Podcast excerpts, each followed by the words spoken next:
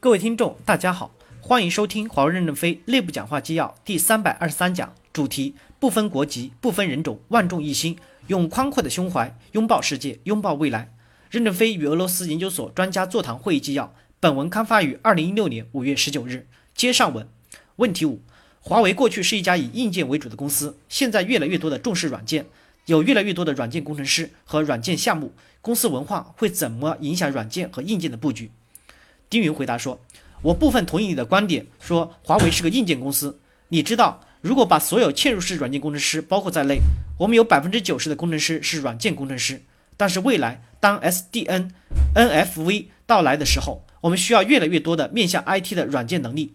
我们希望将部分嵌入式软件能力转移到新的面对 IT 的软件能力，不仅是技术方面，更重要的是你所说的文化、流程及其其他能力。我们已经开始在做转型了。”可能会花几年的时间，这个并不容易。例如，首先，我们已经开展了一些项目，让软件工程师，尤其是管理者理理解如何管理面向 IT 的软件开发。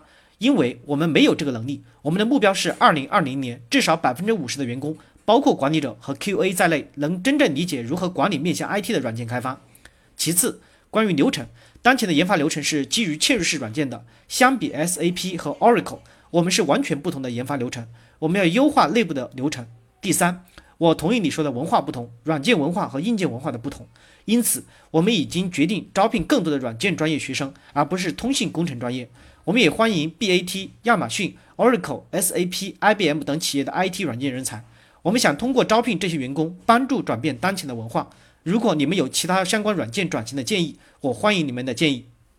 任正非回答说：“刚才我讲了一下人工智能的问题。”我们不要追求社会所追求的目标，我们已经为人类社会提供了三分之一到二分之一左右的信息服务总量了。能不能把我们的人工智能的研究转过来，让我们的公司的服务体系和生产体系走向人工智能，让我们的编码工作人工智能？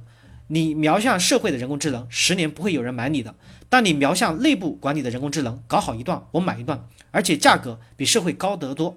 大家应该知道，网络将来的容量越来越大，网络越来越复杂，服务也越来越复杂。如果这方面能明显的改进，我们不仅是提升了竞争力，还节约了大量的成本，产生大量的利润，这也是软件的转型。VR，我们能不能够把我们的流程指引 VR 化，使操作员工尽快的明白而提高效率？从这里再走向世界，我们为什么不能墙内开花墙内红呢？自己的狗食一定要自己先吃，不安全的降落伞一定让厂长、总工程师先跳。但是我们的硬件在领导世界，我们也不能放弃我们已经可能领导世界的能力啊！大家说硬件很简单，真的吗？为什么美国不能崛起一个硬件公司呢？我们在硬件领域正在领导世界，我们正在获取大量的利润，让我们放弃不可能。所以，我们不是转型，我们是加大软件方面的投入，以适应这个社会的发展。估计到明年，我们公司就会超过一千亿美金的销售收入，我们的服务总量和设备总量接近一万亿的美金。这个服务智能化能有多大的量啊？你做一个社会的人工智能，可能人家不购买你的。你认你为我改进管理，我一定买你的。所以我们在软件加大投入的同时，也要看我们自己改进的机会。我讲个笑话给你们听。我们在吹牛，说我们能管理一个智慧城市，能建立最科学、最合理的平安城市。企业网天天都在帮别人做出最先进的东西，但我们公司服务员在现场关不了空调，服务员打电话给工程部，两个小时没人来，就活活的把客户给冻僵感冒了。当然。我们把工程部撤职了，也降了一级。我们也对基建部进行了批评，这能完全批评基建部吗？我们的客户系统总是面向外部，都不能想我们自己肚子里面的问题，这就是个天大的笑话。所以刚才看到我们的人工智能正在解决我们的服务问题，我就很高兴。所以你这项成果哪怕是半成品，不用等一千年，我们很快就可以投入使用。问题六，我是固网的中方外派。我们主要起到桥梁作用，协调国内总部和本地科学家的配合。您刚才分享了未来五到十年愿景及加大长期研究投入的要求，请问您对我们中方外派有什么要求和期望？任正非回答说：一方面要向科学家学习，要为科学家提供良好的服务，一个是把自己变成科学家，另外就是把自己变成一个科学家的管理者，就是后勤部长。我们将来把这些有事业的小所长回国后提拔为产品线的总裁，你看我们有多么大的光明啊！九二年沙漠风暴发生的时候，邓小平提出中国要搞高科技，连我都不敢相信。我说这简直不可能的。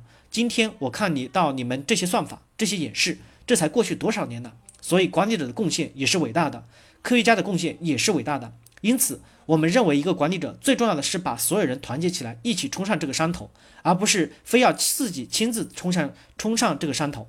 管理者不要追求个人要做出的伟大贡献，把大家的贡献组装在一起产生贡献。我们要的是山头，我们要的是利润，我们不是要的名誉。当然，我们会给你们很多发很多奖章，那是另当别论。你看我我这个学建筑的这么笨的一个人，组装了你们这么多的电子科学家、数学家，是不是也很有成就感呀？问题七，我们现在的预算还是主要来自于产品线。对于长期投入到研究中去，产品线认为有风险，耗费成本比较高。我们工程师也是这样，很多时候不愿意长时间的投入到研究中去。如果做的方案是针对下一代的，或者针对某个产品的，可能会觉得很好。但是，一旦说我们的研究的目标是不太容易被理解的，而且说不知道将来是否能成功的，可能就会受阻。怎么改变这个现状？任正非回答说。我们要改变这个预算分配结构，当然，我们现在还没有完全通过这个决议。